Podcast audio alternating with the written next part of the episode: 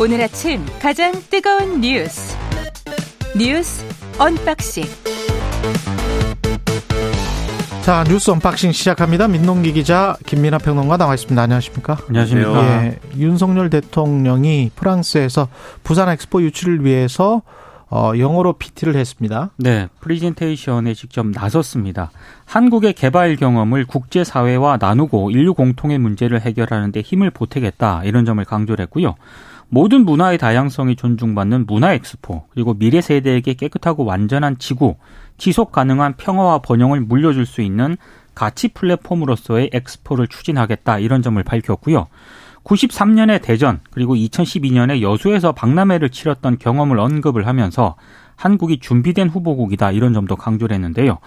부산이 유라시아 대륙으로 진입하는 관문이자 대양으로 나아가는 도시라는 점을 위치적 강점을 또 강조를 하기도 했습니다. 언론 보도를 보면은 윤 대통령이 발표에 앞서서 오전 10시 리허설 직전까지 직접 원고를 고쳤다라고 하고요. 지금 경쟁국 PT는 사우디아라비아, 한국, 이탈리아 순으로 이루어졌습니다. 아, 근데 지금 우크라이나 같은 경우에도 이제 후보였는데 예. 전쟁 중이라는 이유로 후보지에서 탈락을 했습니다. 그렇죠. 그렇습니다. 예. 그러니까 우리가 유치에 성공하면 정말 좋겠습니다. 그래서 그렇죠. 이렇게 대통령이 직접 나서서 PT도 하고 뭐 이렇게 노력한 결과가 정말 손에 잡히는 그러한 것들을 나와야 되는데 그동안 어떤 외신 또는 국제사회의 시선이라는 거는 사우디아라비아에 상당히 쏠려 있었던 게 사실인데 국내 언론의 보도나 이런 걸 보면 우리가 상당히 쫓아갔다 이런 보도를 하는 것 같아요. 특히 이제 사우디아라비아가 원래 BIA 총회에서 지금 이제 비밀 투표를 하게 돼 있지 않습니까? 예. 비밀 투표를 하게 돼 있는 거를 공개 투표로 하자 이렇게 제안을 했다가 이게 받아들여지지 않았는데 그런 것들을 뭔가 어, 우리가 상당히 많이 추격을 해서 사우디아라비아가 많이 좀 다급해진 거 아니냐 뭐 이런 분석을 하는 언론 보도도 있었습니다. 그래서 이런 것들이 정말 어 나중에 만약에 결과가 안 좋으면 막 그냥 호들갑 떤 것처럼 되지 않습니까? 그런 결과보다는 우리가 유치에 성공해서 경제적인 효과도 거두고 또 여기에 연관된 여러 가지 이제 좋은 어떤 사업을 할 수 있는 그런 기반을 만드는데 꼭 성공을 해야 되고 성공을 하게 해달라 이렇게 뭐 말씀드리겠습니다. 예, 잘 됐으면 좋겠고요. 한국과 프랑스의 정상회담 북한 도발 대처에 협력하기로 했다. 그러니까 북핵 문제, 예. 우크라이나 지원 방안, 인도 태평양 전략, 안정적 공급망 구축 공조 방안 뭐 음. 이런 부분들에 대해서 긴밀히 협력을 하기로 했는데요. 특히 이제 공동 언론 발표를 했거든요. 예. 세계가 불확실성과 복합 위기에 지금 직면해 있- 있는 상황에서 양국 간의 협력은 첨단 기술과 미래 전략 산업 분야로 나아가야 한다 이런 점을 강조를 했습니다. 뭐 우크라이나 지원 방안에 대해서도 협력을 하기로 했는데 특히 북한 문제에 대해서도 협력을 하기로 했습니다. 북한의 핵 미사일 위협은 한반도와 동북아를 넘어 전 세계 평화에 대한 도전이라는 점을 강조를 했고요. 유엔 안보리 결의를 위반한 북한의 불법적 도발에 대해서는 한국이 차기 안보리 비상임 이사국으로서 상임 이사국인 프랑스와 긴밀히 협력해 대처해 나갈 것이다. 이런 점을 강조를 했습니다. 프랑스랑 잘 지내야죠. 그러니까 유럽연합 내에서는 이제 독일하고 프랑스의 프랑스죠. 예. 어떤 뭐 대결 구도처럼 요즘에 되고 있다 이런 보도도 있는데 뭐 진짜로 주도권 싸움하고 있더라고요. 예. 그렇죠. 근데 이건 사실 유럽에서 독일, 프랑스 요 경쟁 구도는 굉장히 오래된 얘기 아닙니까? 평생 그렇잖아요. 그렇죠. 네. 뭘 하든 둘은 뭐, 그러고 있으니까. 사이가 안 좋더라고요. 천년 된 것 같습니다. 그렇죠. 예. 근데 뭐 예를 들면 우리가 또 뭐 둘 중에 하나랑 뭐만 이 친할 수는 없는 것이고 다양하게 친해야 되고 또 프랑스 마크롱 대통령의 행보나 전략 이런 것도 우리가 좀 뭐랄까 벤치마킹하거나 이런 것도 필요해요. 왜냐하면 마크롱 대통령도 국내에서는 여러 가지 비판이라든가 의구심이라든가 양쪽 모두에서 제기가 되고 있지만 예를 들면 중국하고 어떤 부분에서는 잘 지내자라는 태도로 가다가도 어떤 부분에서는 또 단호하게 긋는 부분도 있고 또 우크라이나 문제와 관련돼서도 우크라이나의 미온적인 거 아니냐 막 이랬는데 지난번에 G7 때 이 젤렌스키의 일본 방문에 대해서 또 큰 역할을 했다 이런 평가를 받기도 하고 그러니까 균형을 맞춰가고 있는 거거든요 이 프랑스 외교가 그렇- 원래부터 그랬어요. 그렇죠 사실은 미국이 독립전쟁할 때 프랑스가 옆에서 도와줬잖아요. 그렇죠. 그때 그렇죠 예. 미국 내에서도 처음에 건국할 때 영국파가 있고 프랑스파가 있고 이런 분위기였거든요 그때도 근데 지금 미국이 가장 껄끄러운 서유럽 상대는 또 프랑스입니다. 그렇죠 예. 그래서 프랑스가 참 외교를 그 항상 늘 그런 식으로 했습니다. 정말 정말 그런 식이 뭐 나쁘다는 의미가 아니고. 아이고, 예. 국익이 프랑스- 최우선이니까요. 예. 예. 네. 그런 식의. 그래서 뭐 두골이 또 그냥 독자적으로 핵 개발 해 버리고요. 예. 그렇죠 그런 지혜를 좀 배우는 계기도 됐으면 한다 이런 생각입니다 엘리엇이 이게 저 이 주로 투자를 하고 뭐 샤크라고 할 수 있겠습니다. 일종의 이제 상어 때처럼 이렇게 그렇죠.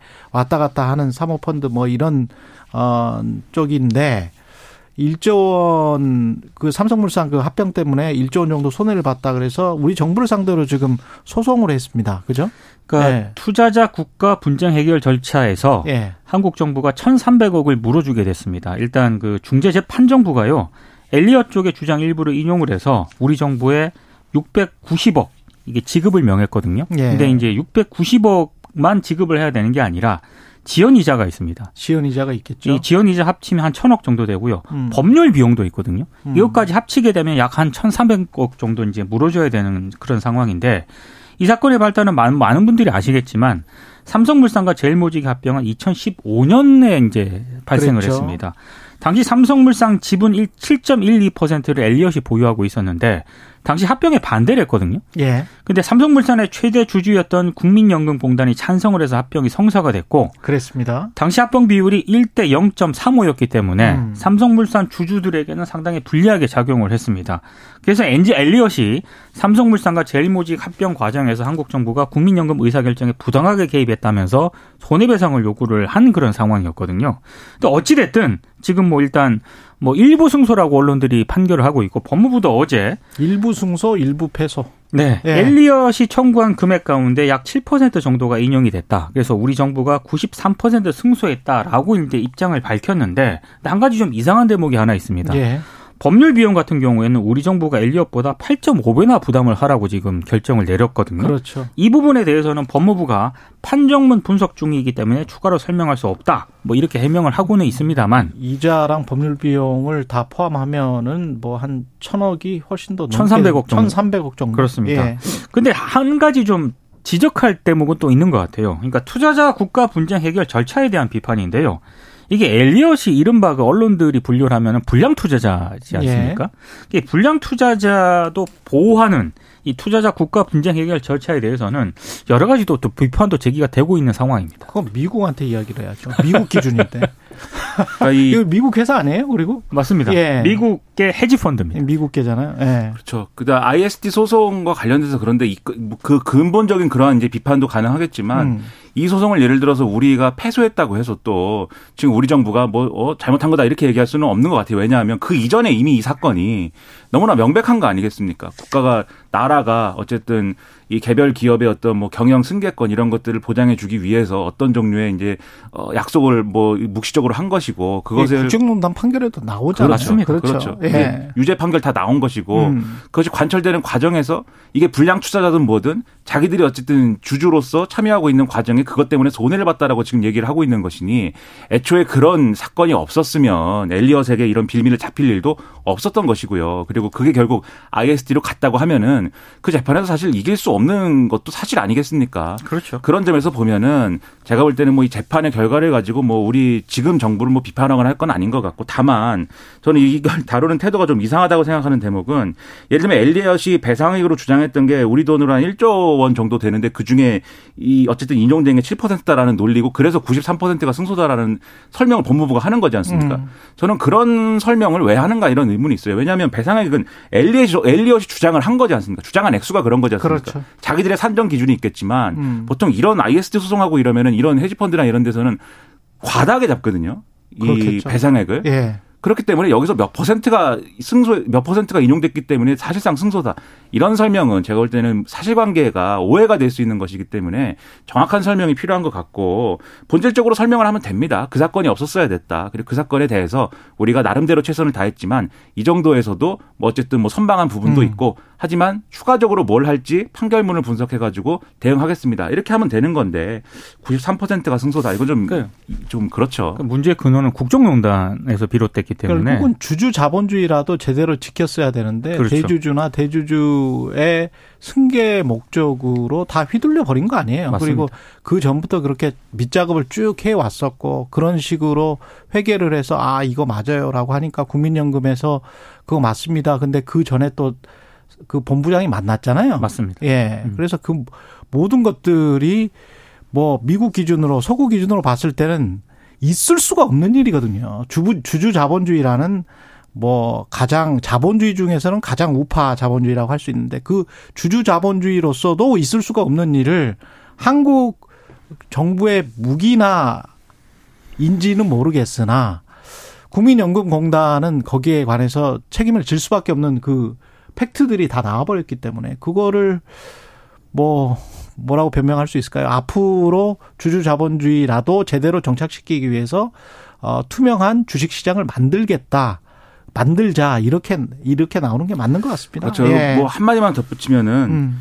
이 그래도 이제 어쨌든 소송 과정에서의 쟁점은 이런 거였다고 하는 거예요. 언론 보도를 보면 엘리엇은 어쨌든 그것 때문에 손해를 봤다고 하는 것이고 법무부는 그 당시에 개입을 정부가 뭐 어떤 방식으로든 하지 않았다고 할지라도 그러니까 국민연금이 자체적인 판단을 통해서 그러한 결론으로 갔을지는 그거는 모를 일이다. 그러니까 똑같은 결론이 났을 수도 있다. 뭐 음. 이런 논리였다는 건데 그렇죠. 이 결과를 놓으면 그것이 뭐 받아들여졌다고 보기는 좀 어렵다. 음. 그만큼 우리로서는 할 말이 그렇게 많지 않은 어떤 소송 구조였다. 이런 점인 것 같습니다. 예. 그리고 김기현 국민의힘 원내대표가 의원 정수 30명 축소한다 연설을 했습니다. 어제 교섭단체 대표 연설에서 의원 수를 30석 줄이자 예, 이렇게 예, 줄이자. 제안을 했고요. 예. 어, 그리고 문호동 무임금 제도 도입, 뭐 불체포 특권 포기 이런 것들을 야당에 제안을 했습니다.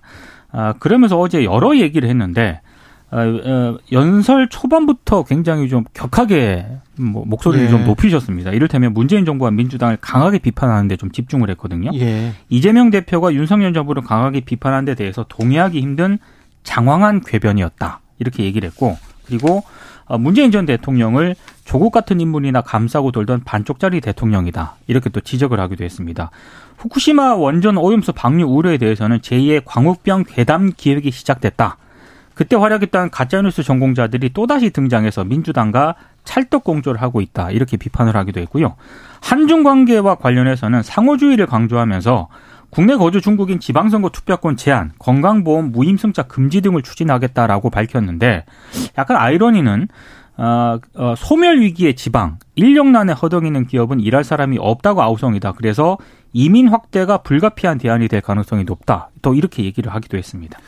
어제 김기현 대표의 연설 어떤 톤은 지금 말씀하셨지만 선거 유세 연설에 거의 준하는 그런 거였습니다.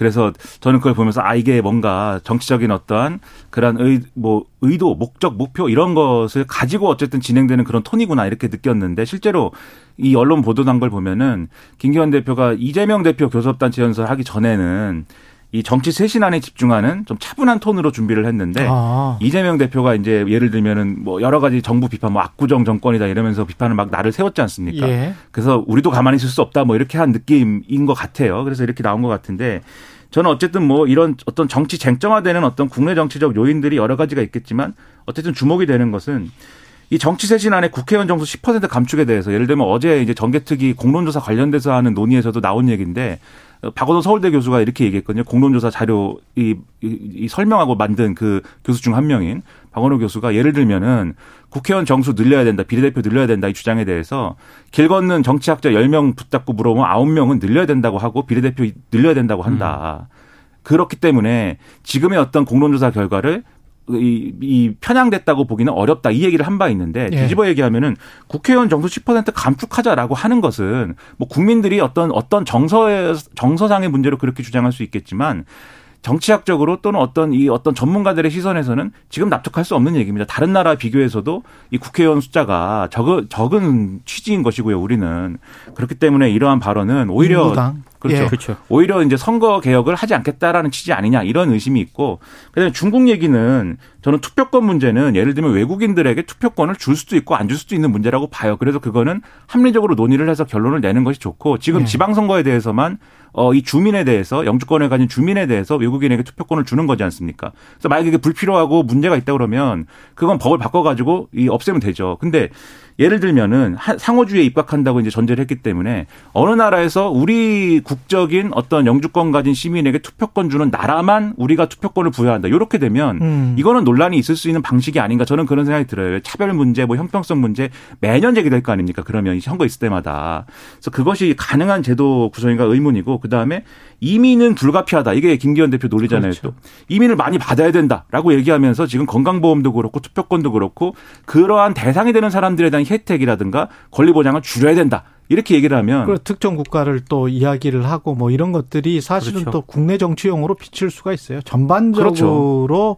뭔가를 고심한 것인가. 그렇죠. 그래서 이게 예. 앞뒤가 안 맞는 것처럼 느껴지면은 다음에 드는 생각은 뭐냐면 결국 이른바 이제 반중 정서 이런 것들을 활용하는 정치하는 거 아니냐 이런 음. 의심으로 가거든요. 그러니까 야당을 통 야당 전임 정권을 통해서 계속 반일 죽창가로 일관했다 이렇게 비판하지 않았습니까? 그러면 이번 정권 국민의힘은 그러한 어떤 편향에 빠지지 않는 그러한 정치를 해야 되는데 예. 반대편으로 생각되는 반중 반일 주창가의 중국 버전으로 간다. 이러면 또 안 되는 거잖아요. 예. 그런 비판을 좀 의식했으면 좋겠다라는 생각입니다. 두루미님이 김기현은 김기현 의원은 당 대표지 원내 대표가 아니다. 원내 대표라고 우리가 그랬었나요? 예. 중간에 그런 이야기가 나왔었나 음. 봅니다. 그래서 지적하신 것 같고요. 감사합니다. 예, 당대표 맞죠. 예. 국민의힘이 그리고 이준석 태영호 지역구 등 포함해서 보류 지역을 결정을 했어요. 네 곳을 보류 지역으로 결정을 했는데요. 예. 이네 곳이 노원병 강남갑, 부산 중구 영도구, 그리고 경남 사천시 남해군 하동군인데 예. 노원병하고 강남갑은 이준석 전 대표와 태영호 의원의 지역구고요. 예. 부산 중영도구는 황보승 의원이 탈당한 지역입니다. 그리고 경남 사천시 남해군 하동구는 하영재 의원의 이제 지역인데 뭐 이준석 전 대표하고 태영호 의원 같은 경우에는 아무래도 지금 당원권이 정지가 되지 않았습니까? 그래서 이제 보류 지역으로 결정을 한 것 같고 황보승 의원 같은 경우는 탈당을 했기 때문에 보류 지역이고 경남 사천시 남해군 하동군 같은 경우에는 하영재 의원이 정치자금법 위반 혐의로 기소된 지역입니다. 음. 그래서 어뭐 다시 이제 이런 부분들에 대해서 일단 보류시키는 것이다라고 해명을 좀 하고 있는 국민의힘이 이렇게 설명을 하고 있는데 아마 22일 최고위에 보고가 될 예정이라고 하니까요. 이 부분에 대해서는 국민의힘이 또 어, 좀 상황을 좀 봐야 될 것 같습니다. 예, 그러네. 그러니까 나름대로 징계를 받은 지역구이기 때문에 당연히 이제 당내에서 그러면 누가 당협위원장을 할 거냐의 문제는 이 징계가 어떻게 마무리되느냐, 당원권 그렇죠. 정지 문제가 어떻게 마무리되느냐와 연관돼 있어서 그러한 조치일 텐데 다만 아마도 이런 조치들이 당내 공천 경쟁 그리고 그것을 통한 어떤 잡음 이런 것들로부터 자유롭지 못한 조치들이 앞으로 될 거예요. 그러면 그것을 얼마나 잘 관리하고 매끄럽게 가느냐 김기현 대표에게 안겨진 굉장히 큰 숙제이다 이렇게 생각이 됩니다. 예. 뉴스 언박싱 민동기 기자 김민하 평론가였습니다. 고맙습니다. 고맙습니다. KBS 1라디오 최경영의 최강시사 듣고 계신 지금 시각 7시 40분입니다.